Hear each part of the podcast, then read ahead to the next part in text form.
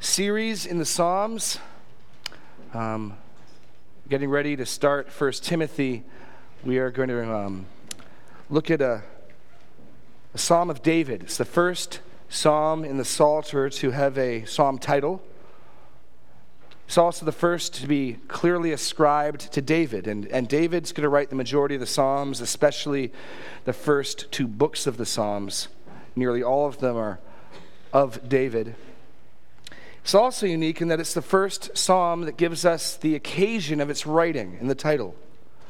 17 psalms in the book of Psalms contain um, hints or clear out declarations of what were the circumstances surrounding the composition of this psalm. It's also the first psalm of lament. And it may surprise you to know that the book of Psalms, the majority of the psalms, are psalms of individual lament. People of God crying out to God, Help me, deliver me, give me grace. In fact, Psalms 3 to 7 are all Davidic laments crying out to God for help. And so I hope that we will find great comfort, as David did, in the Lord and in his word, and that we in our trials will be encouraged. Let's read the third psalm.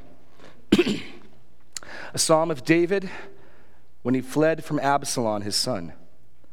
O Lord, how many are my foes? Many are rising against me. Many are saying of my soul, There is no salvation for him in God. But you, O Lord, are a shield about me, my glory, and the lifter of my head. I cried aloud to the Lord, and he answered me from his holy hill. I lay down and slept. I woke again, for the Lord sustained me. I will not be afraid of many thousands of people who have set themselves against me all around. Arise, O Lord, save me, O my God. For you strike all my enemies on the cheek, you break the teeth of the wicked. Salvation belongs to the Lord, your blessing beyond your people. Selah. Let's pray. Lord God, as we turn to your word and, and, and this lament of David in, in a time of his great desperation and fear. We rejoice to see his boldness, his confidence, and pray that you would show us how we can be bold and confident and peaceful in our trials, in our fear, in our struggles. So, Lord, open our eyes to behold wondrous things in your law. Incline our hearts to your testimonies and give the increase in grace. In Jesus' name, amen. The psalm title becomes key for helping us understand this psalm, knowing that this was written when David fled from Absalom, his son. And just a brief word the psalm titles are inspired. In our oldest manuscripts of the Hebrew and the Greek Septuagint, they're always there. And so we have every reason to trust that they are scripture. And it becomes very helpful. In fact, as we look at the context of exactly what happened with Absalom, we'll see the connections with Psalm 3. And so keep your thumb in Psalm 3, but we're going to spend the next 10 minutes or so going over the story of Absalom's rebellion and David's sin that brought it on. So turn back with me to 2 Samuel 12. 2 Samuel 12. I'm going to look at the story in three parts at the top of your notes. Um, in that little background box, we've got the text that we'll be looking at. And everyone, I'm sure, knows the story of David's murder of Uriah the Hittite, his stealing of his wife Bathsheba, and his cover up that followed, and how for nine months he hid his sin. But God loved him too much to leave him there. God loved him too much to leave him in his sin, so he sent Nathan the prophet.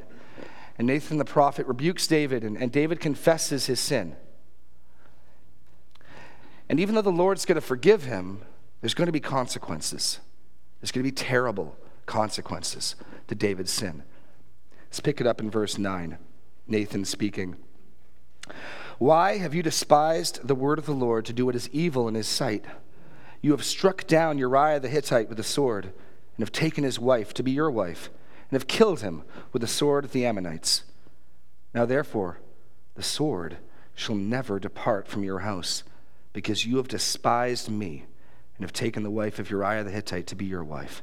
Thus says the Lord Behold, I will raise up evil against you from out of your own house. And I will take your wives before your eyes and give them to your neighbor, and he shall lie down with your wives in the sight of all the sun. For you did it secretly, but I will do this thing before all Israel and before the sun. And David said to Nathan, I have sinned against the Lord. And Nathan said to David, The Lord has put away your sins. You shall not die. So God's mercy is seen here. David has deserved the death penalty. He's not going to receive it, but more importantly, the Lord's forgiven his sin. And yet, this terrible announcement that the sword will not depart from his household, and that he's going to raise up from his own household a sword, and that David will be publicly shamed. He stole a man's wife secretly, someone else will steal his wives publicly. And it's not long in the story before we see this begin to actually bear fruit. In chapter 13, there's the terrible story. David has many wives, and so he has many sons and daughters who are half brothers and half sisters to each other. And he has a son named Amnon, and his half sister is Tamar. And Amnon burns with desire for Tamar, and he sends for her, and he lays with her and rapes her. And then he casts her off. And when Absalom learns of this, because she's his full blooded sister, he is furious. And he bides his time and he waits two years. He puts together a feast and he assassinates Amnon. And then he flees. And he's gone for a while. And Joab talks David into bringing him back, and David allows him to return, but he refuses to see him. And in chapter 15, Absalom begins his coup, his revolt. And he does it by turning the hearts of Israel away from David. He sets up his own mock court out front of wherever David would hold justice. And as people would come along, he'd lead them over to his court and he would deal favorably with them and he would render verdicts. And, and picking it up in verse 4, chapter 15, then Absalom would say, Oh, that I were a judge in the land, that every man with a dispute or cause might come to me, and I would give him justice. Whenever a man came near to pay homage to him, he put out his hand to take hold of him and kiss him. Thus Absalom did to all Israel who came to the king for judgment. And so Absalom stole the hearts of the men of Israel. So he's crafty and he, he begins to pull the people of Israel away from David. Jump down to verse um, 10 to 12. Absalom now kicks his revolt into action. Um, but Absalom sent secret messengers throughout all the tribes of Israel, saying, As soon as you hear the sound of the trumpet, then say, Absalom is king at Hebron. With Absalom went 200 men from Jerusalem who were invited guests, and they went in their innocence and knew nothing.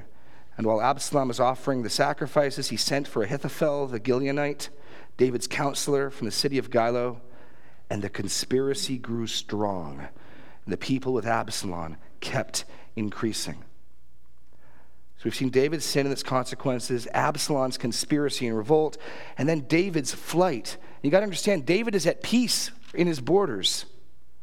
He doesn't see this coming, he's completely caught off guard.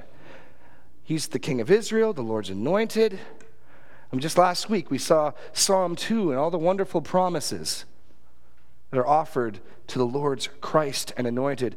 And David gets a messenger in verse 13 came to David saying, The hearts of the men of Israel have gone after Absalom. Then David said to all his servants who were with him at Jerusalem, Arise, let us flee, or else there will be no escape from Absalom. Go quickly, lest he overtake us quickly and bring down on us ruin and strike the city with the edge of the sword.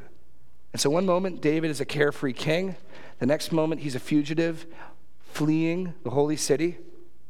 Jump down to verse 24. And as he's getting ready to leave, he does something notable. And I want to mark this because it'll come up in Psalm 3. So David gets news of Absalom's revolt, and he just flees. He even leaves his wives behind um, to care for the house. And that's how Absalom's going to get a hold of them and fulfill the prophecy of God from two chapters before. But Verse 24 And Abiathar came up, and behold, Zadok came up also with all the Levites, bearing the ark of the covenant of God. And they set down the ark of God until the people had passed out of the city. Then the king said to Zadok, Carry the ark of God back into the city. If I find favor in the eyes of the Lord, he will bring me back and let me both see it and his dwelling place.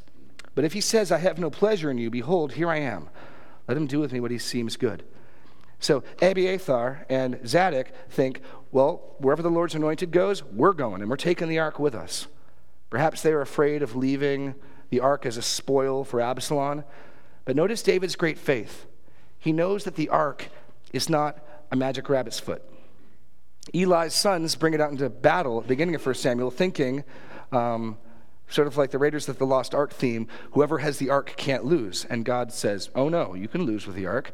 And the Philistines get the ark. And then the Philistines don't want the ark, and they send it back. Because um, the ark goes on a campaign of conquest and comes back with spoils of war, if you remember, in a cart filled with gold. The ark can take care of itself. David knows that. And so what he says is look, leave it here. What matters is God's favor. And if I have the Lord's favor, he'll bring me back. And if I don't, it's not going to help me.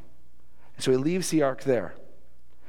And then down in verse 30, David went up the ascent of the Mount of Olives, weeping as he went, barefoot, with his head covered. And all the people who were with him covered their heads, and they went up weeping as they went. So here's David in great mourning, leaving Jerusalem, going up the Mount of Olives, in some sense like his greater son one day would, weeping, lamenting with the people with him. And David has to flee so far, he goes across the Jordan. That's how fearful he is of Absalom and the revolt. He crosses the Jordan and sets up camp on the far side of the Jordan. And if this isn't bad enough, I mean, just, just think of having a bad day here. You're just minding your own business, you're the king of Israel, and word comes your own son has mounted a coup and they're out to get you and you got to flee. And you rise and you flee and it's nighttime and you're barefoot and you're weeping. And when it rains it pours because in chapter 16 pick it up in verse 5 david gets some persecution along the way. When king david came to bahurim there came out a man of the family of the house of saul whose name was shimei the son of gera and as he came, he cursed continually, and he threw stones at David and all the servants of King David, and all the people and all the mighty men were on his right hand and on his left. And Shimei said as he cursed, Get out! Get out, you man of blood, you worthless man! The Lord has avenged on you all the blood of the house of Saul, in whose place you have reigned. And the Lord has given the kingdom into the hand of your son Absalom. See, your evil is on you, for you are a man of blood and he just curses him. And uh, ironically, David has brought this upon himself. It's, it's not for the issue that Shimei lists. David's taking of the kingdom from Saul was completely righteous and in accordance with God's will. But we learned two chapters earlier, David very much did bring this on himself by his sin. And so the, the curse must have stung, as David knows there's some truth to it. No, I'm not guilty of what you're charging me with, but I am guilty. And yes, I did bring this on myself. Then Abishai, the son of Zeruiah, said to the king, Why should this dead dog curse my lord the king?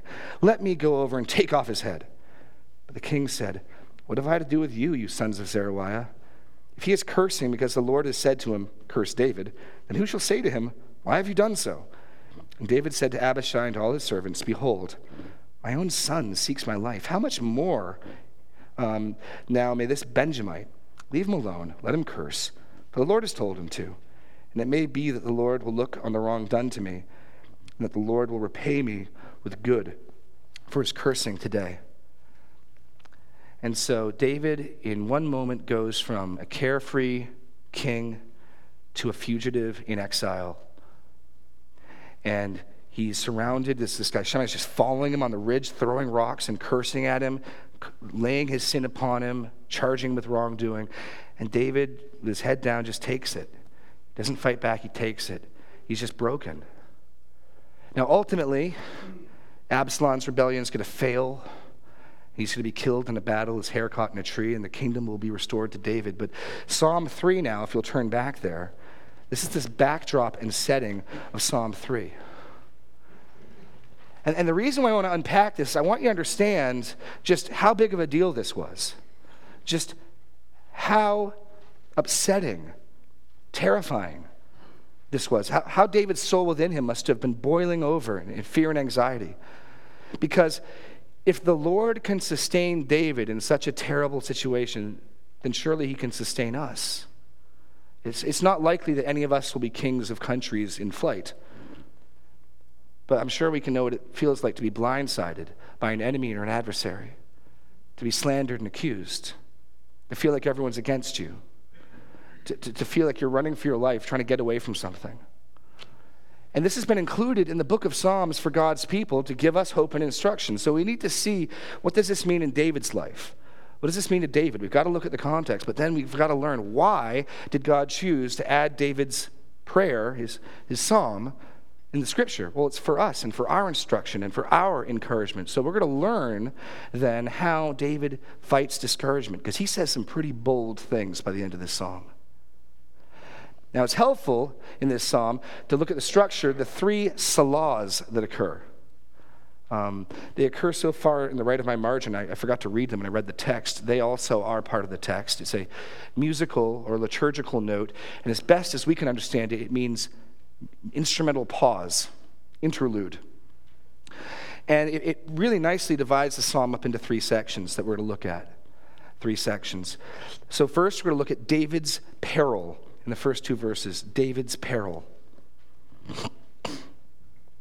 And there's really just two points. What David is doing is he's laying out his grief, his complaint to God. He's using honest language, just letting the Lord know what it is he's frightened of, letting the Lord know what it is that's bothering him. He says, Oh Lord, how many are my foes? Many are rising against me. Many are saying of my soul, There is no salvation for him in the Lord. Do you see that repetition of the word many? Did you get the emphasis? Even as we read the story in First, Second Samuel 15, the conspiracy was growing. It was picking up speed. It was getting bigger.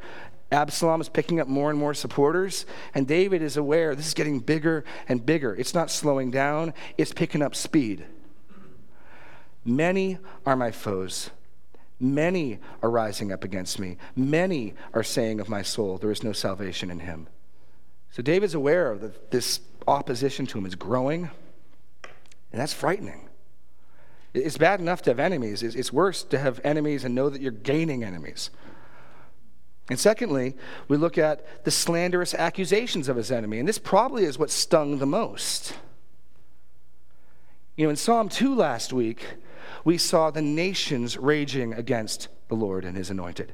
And their plot, their words out of their mouth, were let us cast off his bonds. But this is a very different enemy. Last week, Psalm 2 focuses on the enemy out there, the nations. But here, who's the enemy? It's David's own countrymen, isn't it?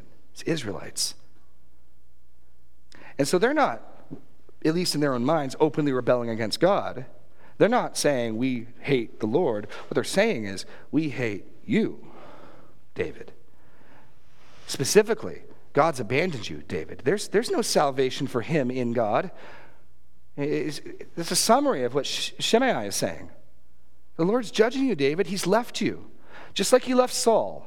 Just like Saul sinned away God's blessing, sinned away the kingship, and it got so bad that the Lord told Samuel, Stop praying for Saul. He's done. Well, that's what they're saying has happened to David. You ever felt that God's left you? That maybe you've done something so bad he's done with you? Well, the wondrous thing of God's covenant with David and the new covenant is you can't sin it away. We saw that last week. The Lord says to David, When your sons sin, I will discipline them with the rods of men, but I will never, never take my steadfast love away. But that's the accusation against David. And I think we can relate with that. You do something stupid, and then there are people saying, You got caught. It's all your fault. Told you so. Told you so. And it stings. David knows his own sin brought this upon himself. The Lord, in no uncertain terms, to the mouth of Nathan, told him what would happen. And as he's fleeing, it's got to be ringing in his ears. And if, if it's not, Shimei is there cursing him just to make him remember and David takes it, but it troubles him, but he takes it. So that's David's peril. This is, this is the problem of of inside the people of God, not outside. And it's, it's, it's important to note that oftentimes I think the most difficult trials, the most painful betrayals are not from those people out there, but these people in here family members, church family members, Christians, people who should be loving each other and striving together, quarreling, fighting. That, that oftentimes is the most difficult betrayal, it's the most difficult pain. And, and David cries out to God. We've seen David's peril. Now, the Lord's presence, person, and provision. The Lord's presence, person, and provision. Verses 3 to 4. And 3 to 4 really serves as the center and crux of Psalm 3. In verses 1 and 2, he lays out his complaint. In 3 to 4, he adjusts his thinking. And then the rest of the psalm is just the outflow of that change of thinking. The, the words in Hebrew, but you, O Lord, is a strong contrast. So over here are what the wicked are doing. Over here, what my enemies are doing. But as for you, Lord, here's what the Lord's doing. See, what David's doing is he's fighting back against his fear with who God is. Sure, I got lots of enemies. Sure, my enemies are growing. They're attacking me and slandering me. But you, O Lord, that's where David turns to. See, if he just kept focusing on his enemies, he, he'd you know, be neurotic. But he focuses on who God is, and it changes everything. And he focuses on God's presence. You are a shield about me. My glory, the lifter of my head, is presence, person, and provision. Let's take a look at some of these phrases. A shield about me, literally, a shield surrounding me. And what David is saying is that he recognizes that his only defense, truly, is the Lord. Now, that doesn't mean he just stayed in his home, you know, awaiting the lynch mob. Oh, the Lord's my defense. I mean, he gets up and he moves, but he ultimately is not putting trust in his defensive plans. He's putting his trust in the Lord. If we're in danger, if we're under attack, what can we put our trust in? Well, some people will put their trust in a large retirement savings, and some people will put their trust in, you know, other things. And, and it's not bad to, you know, make plans. David gets up and he flees, but he knows his trust is in the Lord.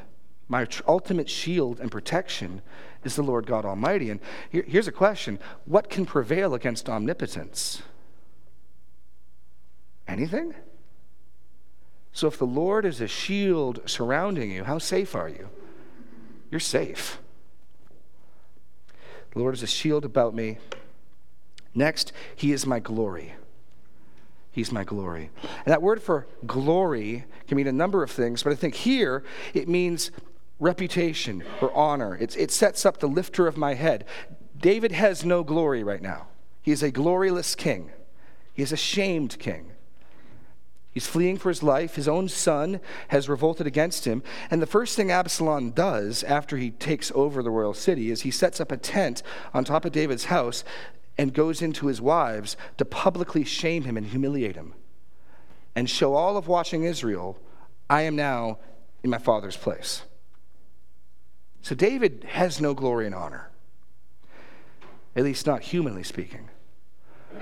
But, but David says the Lord is his glory, the Lord is his honor. Turn with me to Jeremiah 29, 29 Jeremiah 9. A very familiar passage that strikes the same theme. Jeremiah 9.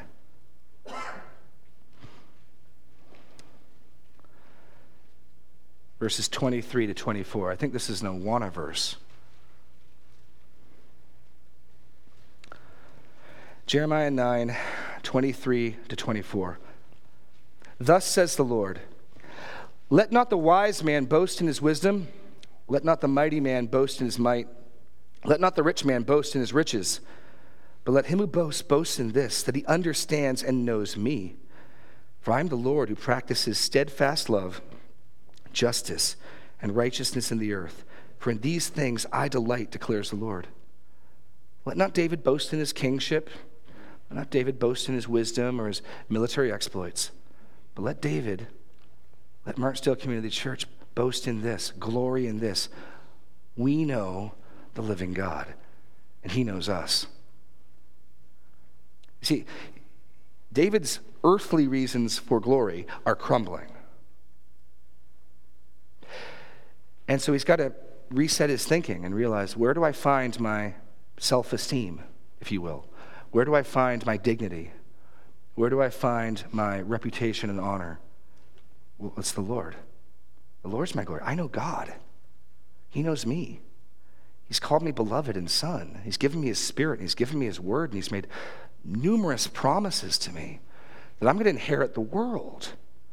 Okay, so things aren't working out the way I want them to right now. Okay, so I messed up and the Lord is disciplining me for my good, but it's okay because I know God.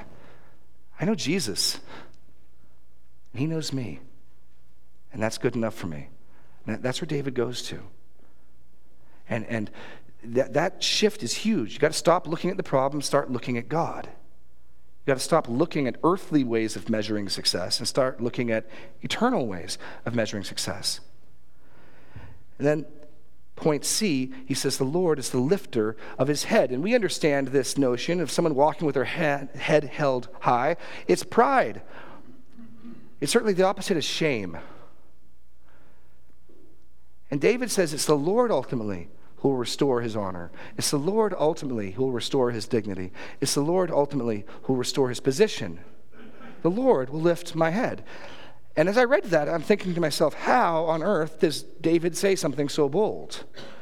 I mean, perhaps if he were innocent, perhaps if David didn't bring this upon himself, we could understand him saying, Hey, I'm innocent, I'm in the right, and I'm just trusting the Lord is going to vindicate me. But David can't say that, can he? David brought this on himself. This is a judgment. This humiliation, this shame, this is from the hand of God specifically for David's murder and adultery. And David knows it. So, how can David confidently say, The Lord will lift my head? Well, I think the reason he can say that is he learned the secret of gutsy guilt. Gutsy guilt. Well, while I'm explaining this, turn in your Bibles to Micah 7. Um, this insight arrived after the notes went to press. So um, grab a pen because this is, this, is, this is really helpful. This is a concept I got from John Piper in one of his books The Secret of Gutsy Guilt. Micah 7. How is it that fallen saints, God's children, being disciplined for their sin, how can they take hope?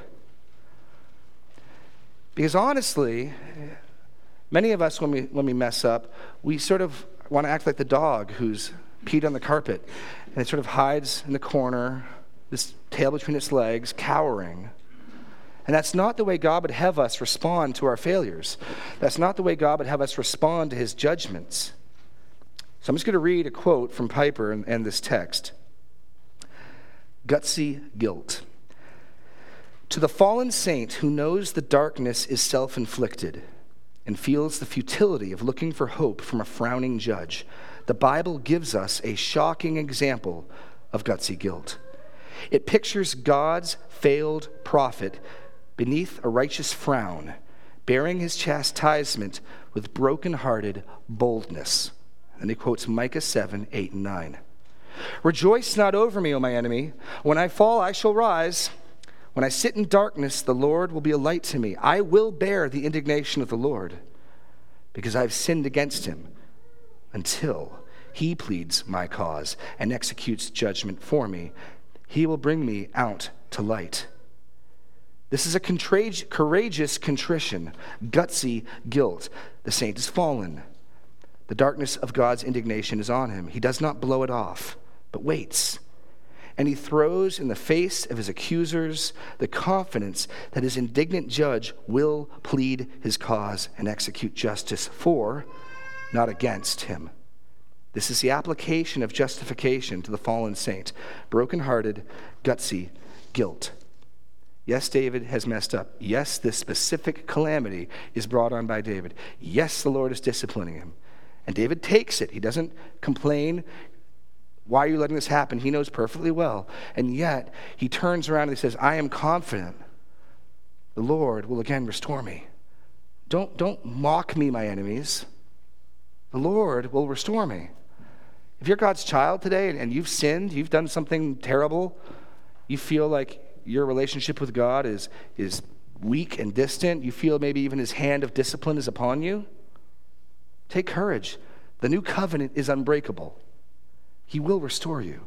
So don't cower in the corner, but run to his throne. Hebrews 4 tells us, therefore, let us boldly approach the throne of grace, that we may find help and grace in time of need.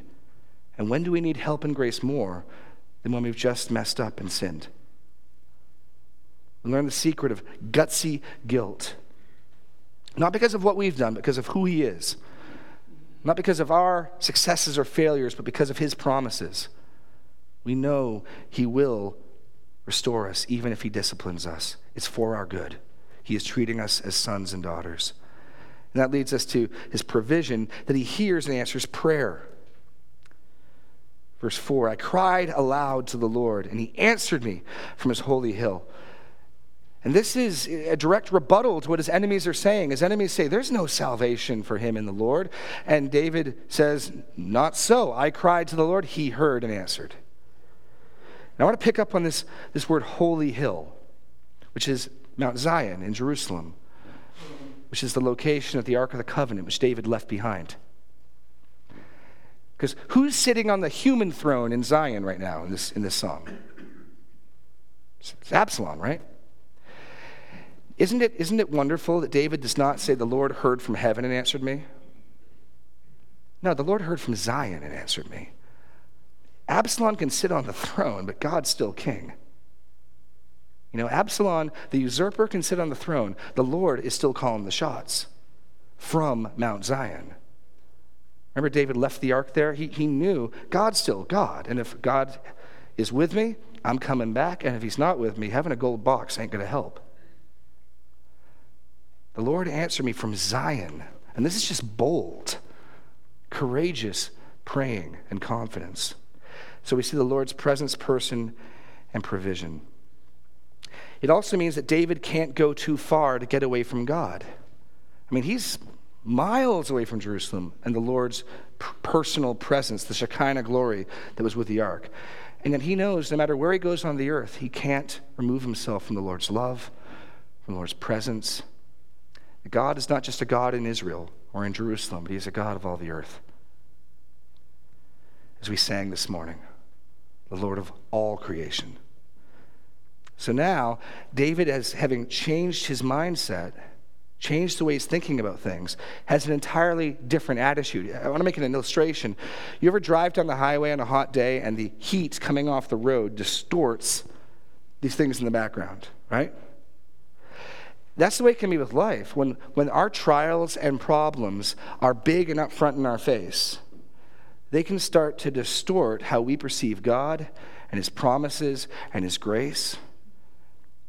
And if we don't flip that around, we're, going to be stuck chasing our tails or worse, spiraling down into discouragement, depression, anxiety.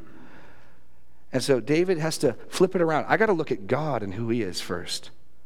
I got to remember He's my protection and He's my glory. If, if, if God is with me, who can be against me? Paul says in Romans 8. You know, you and the Lord are a majority anywhere. Honestly, just the Lord is a majority anywhere, but you and the Lord is still a majority anywhere. David's got to remember that. He's got to remember look, it's the Lord who's going to restore me. And that leads to his prayer and the Lord answering him. And then we get a very different scene of David's outlook. We saw him in 2 Samuel weeping with his head covered, barefoot. Now, in verse 5, I lay down and slept. I woke up again, for the Lord sustains me. I will not be afraid of many thousands of people who have set themselves against me all around. Isn't it wonderful that David has every reason to be anxious? He has every reason to be fearful. I don't know about you, but if I had just fled for my life and there's a growing conspiracy against me, I'd be looking for people with knives coming out of every dark place and corner. You know, I'd set up a sentinel guard and I'd be there with whatever weapon I could get, a stick or something, just sort of standing by the fire. You hear a, uh, uh, you know, a, a, twig snapping, sort of jump around, and I'd, I'd be like that all night. Not David. He, he pours his heart out to God. He meditates on who the Lord is. He goes to sleep and he sleeps like a baby.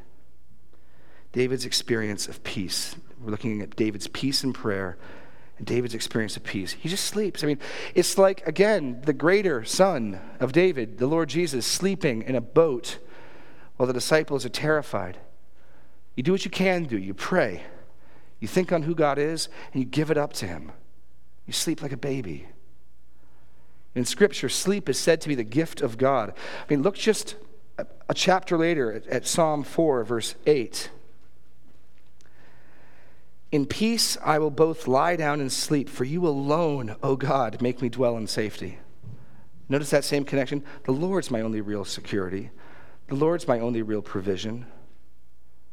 And, and in you alone, in you alone, make me dwell in safety. You know, we lock our doors, and some of us may have alarm systems, but at the end of the day, we know those are only protections that go so far.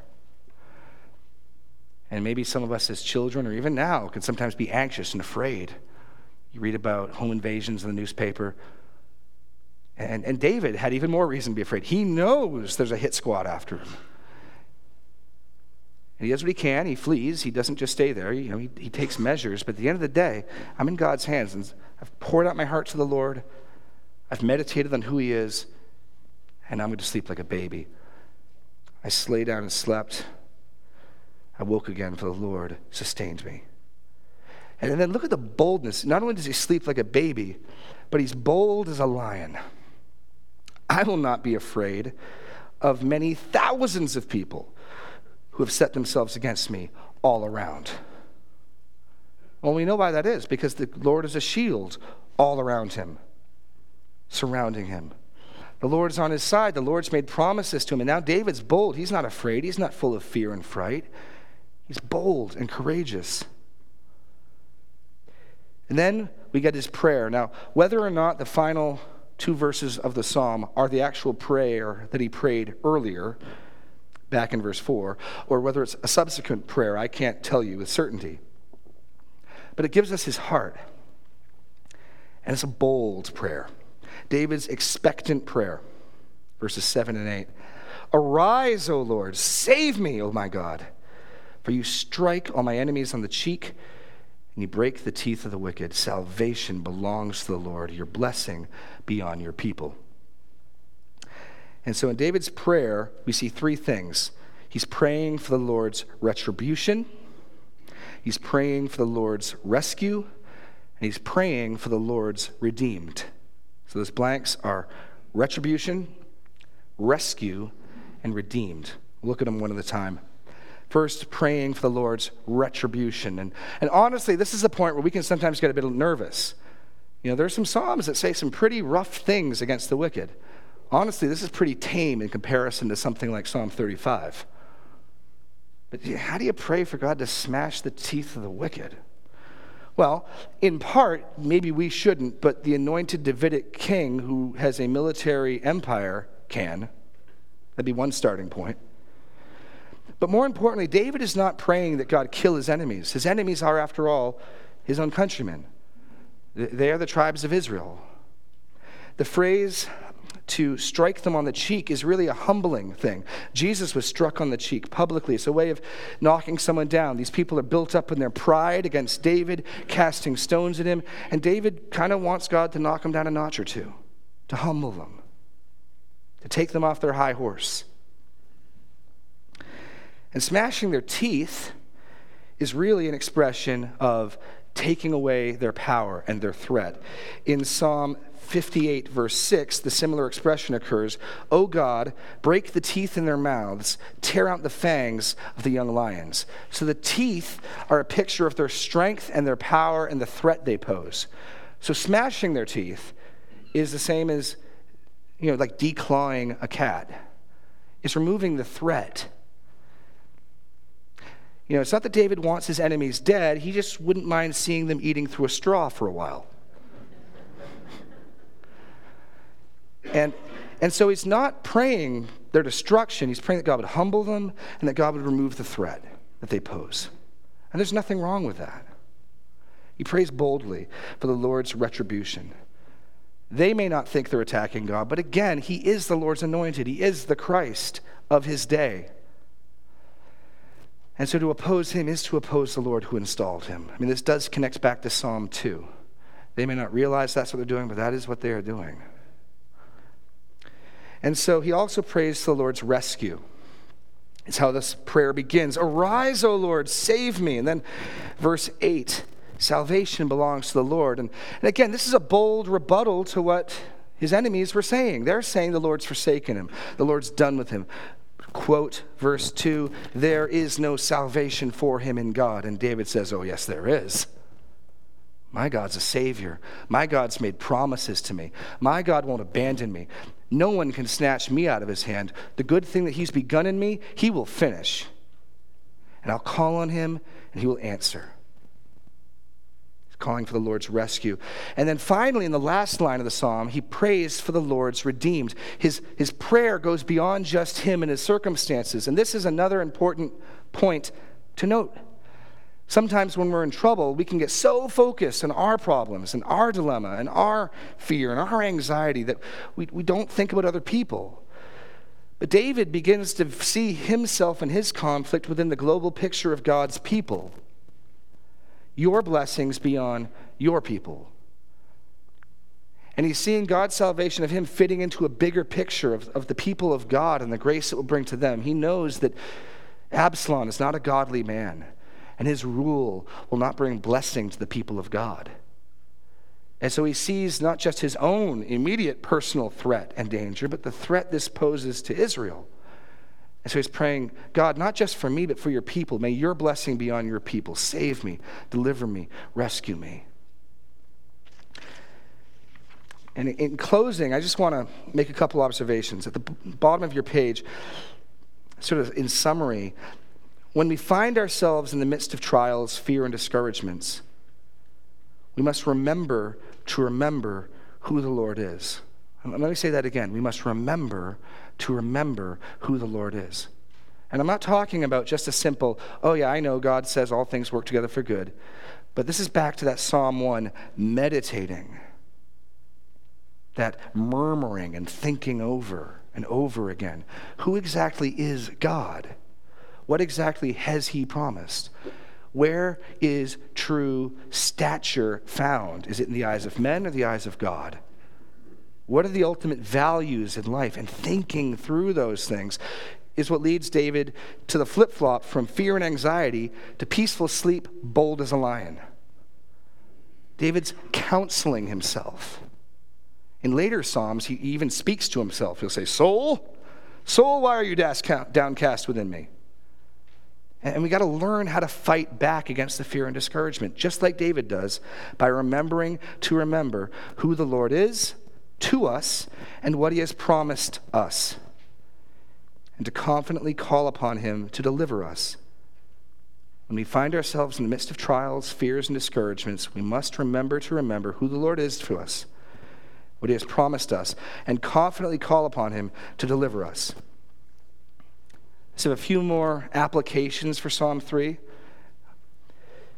One, be prepared for trials from those within the family of faith. These are not in your notes. Again, these, these came after the notes went to press, but I, I trust that they'll be helpful regardless. Be prepared for trials from those within the family of faith. Yeah, be ready for the fight out there. But remember, it was one of Jesus' closest companions who betrayed him. Charles Spurgeon was kicked out of the Baptist conference. His associate pastor, who was his brother, was the one who seconded the nomination for him to be booted.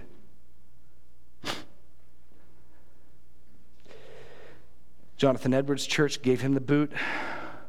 Godly men and women have suffered from the world, but from friends and loved ones.